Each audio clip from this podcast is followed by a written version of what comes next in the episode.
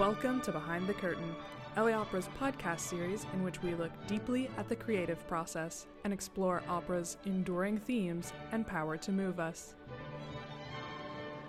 In this episode, talented soprano Janai Brugger discusses her introduction to opera, motherhood, and how she brings Susanna to life in Mozart's The Marriage of Figaro. Don't miss Janai as the ever resourceful wife of Figaro, now through February 26th. Tickets for The Marriage of Figaro are available at laopera.org. Hello, welcome to this week's episode of Behind the Curtain with LA Opera. I'm Tevin Paulo Chapman, the Vice President of LA Opera Connects, and we are pleased to have with us for this episode the famous soprano and our Susanna for Marriage of Figaro, Janai Brugger. Welcome. Thanks for being with us. Thank you for having me. Well, it's great to have you back in Los Thank you. Angeles and to have you with us for this run. Um, we've now gone through two performances of The Marriage of Figaro at this point in time, and we have another one coming up. By the time you guys are listening to this, uh, we will have just two performances left. Um, but, uh, you know, it's been a great run so far. Uh, what are you enjoying the most about uh, this run of Marriage of Figaro? Definitely be my colleagues. We're having probably way too much fun on stage. I think at this point, you know, we're all we're all doing little little things that you know, kind of catching each other's attention. That is kind of funny, but you know, it's just like little inside jokes that we all share. But it's it's been great. You know, they're they're like family. They're really close friends. Um, so we're having a blast up there. Do you normally get like a lot of I you know I feel like especially if it's theatrical performance there are these uh it's like whenever you're in a show with someone for long enough there are these inside jokes that are not just during rehearsal they play out as you're performing. Oh yeah, yeah, yeah. and there's a, a lot of like just improv too, like last minute decisions to do something. Like, oh, okay, we're gonna go with that, which is fun though. It keeps you keeps you on your toes. that's great. I, I also never realized it's like there's it's live performance of course. Right. You uh, you know most people see opera they feel like everything is thoroughly rehearsed and thoroughly set up but there you do have to adjust you do have to make these Oh yeah, yeah, exactly. I mean, we do rehearse, and you you you know your blocking and your you know your props and whatnot to make everything run smoothly so that it is predictable. But like you said, it is live theater, and sometimes you know things happen, or you might go somewhere else by mistake, or an instinct happens, and you just you know follow along, and usually it's it's okay. That's fantastic.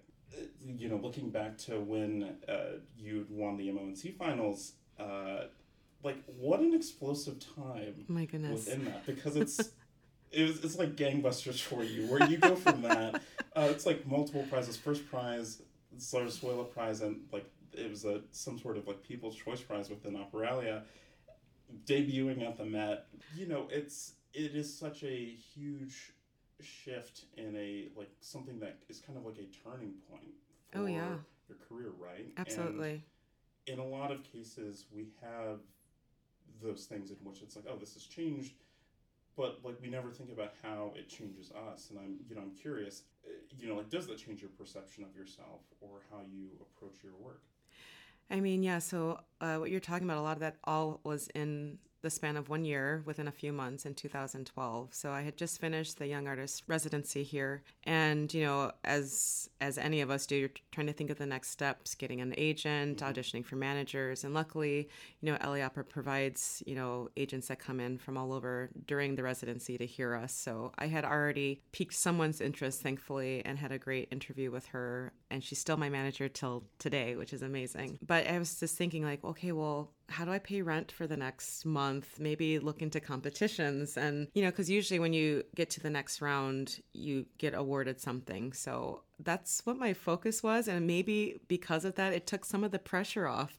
More than a competition, it's a great way to get your name on the radar because so many people come from all over, international and as well as domestic, to hear young artists sing at the competitions at that level. So I knew if I wanted to move forward, that was the next step to go to is to do these bigger competitions. So yeah, so um, the Metropolitan Opera National Council auditions, winning that uh, was definitely huge, an amazing experience. I had never been on the Met stage until that point, so it was overwhelming. Um, and then doing Operalia that summer and winning that, I found out right at the finals before I stepped on stage that I was pregnant too. So everything changed. Literally, my career and motherhood started for me at the same exact time. So when I made my Met debut that you mentioned, I was seven months pregnant, singing Liu in Turandot.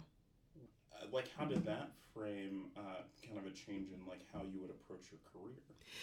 Well, it was. Uh, it's kind of trial by fire Yeah. in, in a way because there's no manual um, to you know to to understand what a operatic career would be like nor you know becoming a parent so i was literally just taking it one day at a time um, i'm grateful that i have a very supportive family but yeah just you know the kind of roles i had to sing at the beginning being that you know trying to breathe over a very big belly at the time but once i had him you know it was literally just bringing bringing baby with me everywhere I went. So that kid has been all over the world and was on his second passport before he was 5. So he has a great appreciation for the world, which is a blessing I think that I was able to give him.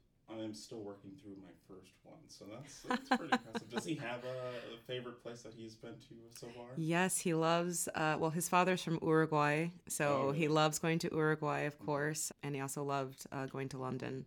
Wow. Yeah. But you, part of your upbringing uh, within opera was being so close to you know major metropolitan area. How did they have an influence in your introduction into the art form? Well, my mother um, is an opera fanatic. So Okay. when I was, gosh, as my earliest memory would be six years old, she was taking us, me and my younger sister, to uh, Chicago Symphony to hear, you know, concerts with the orchestra there. Um, we were taken to Lyric Opera of Chicago to see operas and concerts. But my most vivid memory was seeing Kathleen Battle in recital at Lyric Opera of Chicago. And I've told this story so many times, um, but I was, you know, we were way up in like the nosebleed section.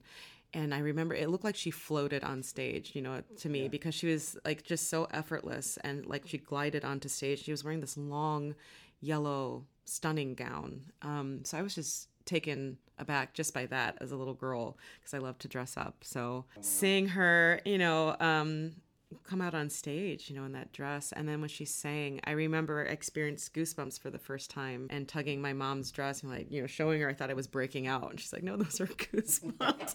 Because her voice just really touched me, you know, and it's like, how is she doing that with no microphone? And it's all reaching all the way up there and having that effect. So it really touched me, you know. Um, I didn't think that I wanted to be an opera singer at that point. I wanted to wear gowns like she was wearing.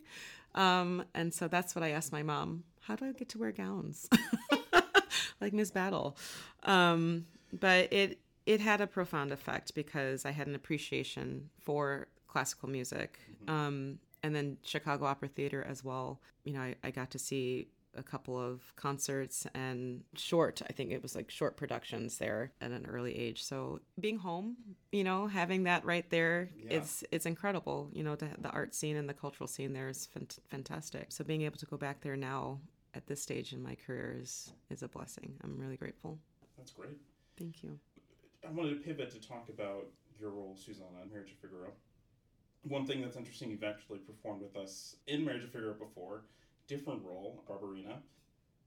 How does that change your approach, like understanding everything about that, you know, having performed that role? Uh, how does that change your approach in terms of the relationship between the two characters?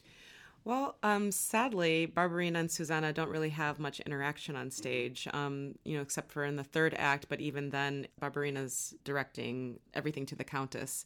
So Susanna's just standing there, kind of overseeing what's happening. So sadly, we never get any time to interact. But that was my my role debut here as a young artist. LA Opera was Barbarina, and I mean, it was exciting. It was, you know, she gets that beautiful aria at the top of Act Four. And I remember that was terrifying and exciting at the same time. And Deepa Johnny, who's singing it right now in this production, is a beautiful singer and such a great actress on stage. So it's great to, you know, to see her. In your own words, how does it? How do you relate to the character, um, of on a personal level? Well, Susanna uh, is very smart. She's quick witted. Um, she is lovable. She's also very feisty and very sassy. Um, and she's good at defending herself. Um, but she's a lovable character. I really enjoy singing her. Um, she literally is kind of like the glue, I feel, to all the chaos that's happening. Um, so it's a it's a great undertaking to do that role. I think it's also the largest soprano role in our repertoire because she really never leaves the stage. Um, so it's a daunting role in in that of itself. But um, I love her. I think you know just from the beginning, you just you get to see her close relationship and how much she loves Figaro. Um, how she's looking forward to her wedding. Um, but then, you know, everything that's looming in the air between like the count's advances towards her and what's going on and having to tell Figaro that and just the journey without ruining it for those who haven't seen it yet. It's it's so ridiculous but also so it's so funny. Um just everything that happens and it's just it's great because for me as Janai, you know, playing all these dramatic characters, I'm more of a goofball. So playing Susanna, I really feel like I'm being myself. Like I don't feel like I'm playing a character. I'm like, oh yeah, this is this is me, just being crazy and um, trying to think off the top of my head and fight or flight moments. Okay, what do you do? Um, and that's Susanna. She's always thinking. She's always one step ahead. And she's and she's very independent and determined. And I always try to find with any role that I sing to bring myself into it because yeah. that's what makes you put your own stamp on you know roles that so many people before and who will come after you will sing will say okay well what stamp can i put on it as janai? And so i always try to think of that with each role that i do. That's wonderful. Well thank you so much thank you. being on the podcast. Uh, we're really happy to have you and we're looking forward to seeing you in these final performances with marriage of figaro. Thank you so much. Appreciate it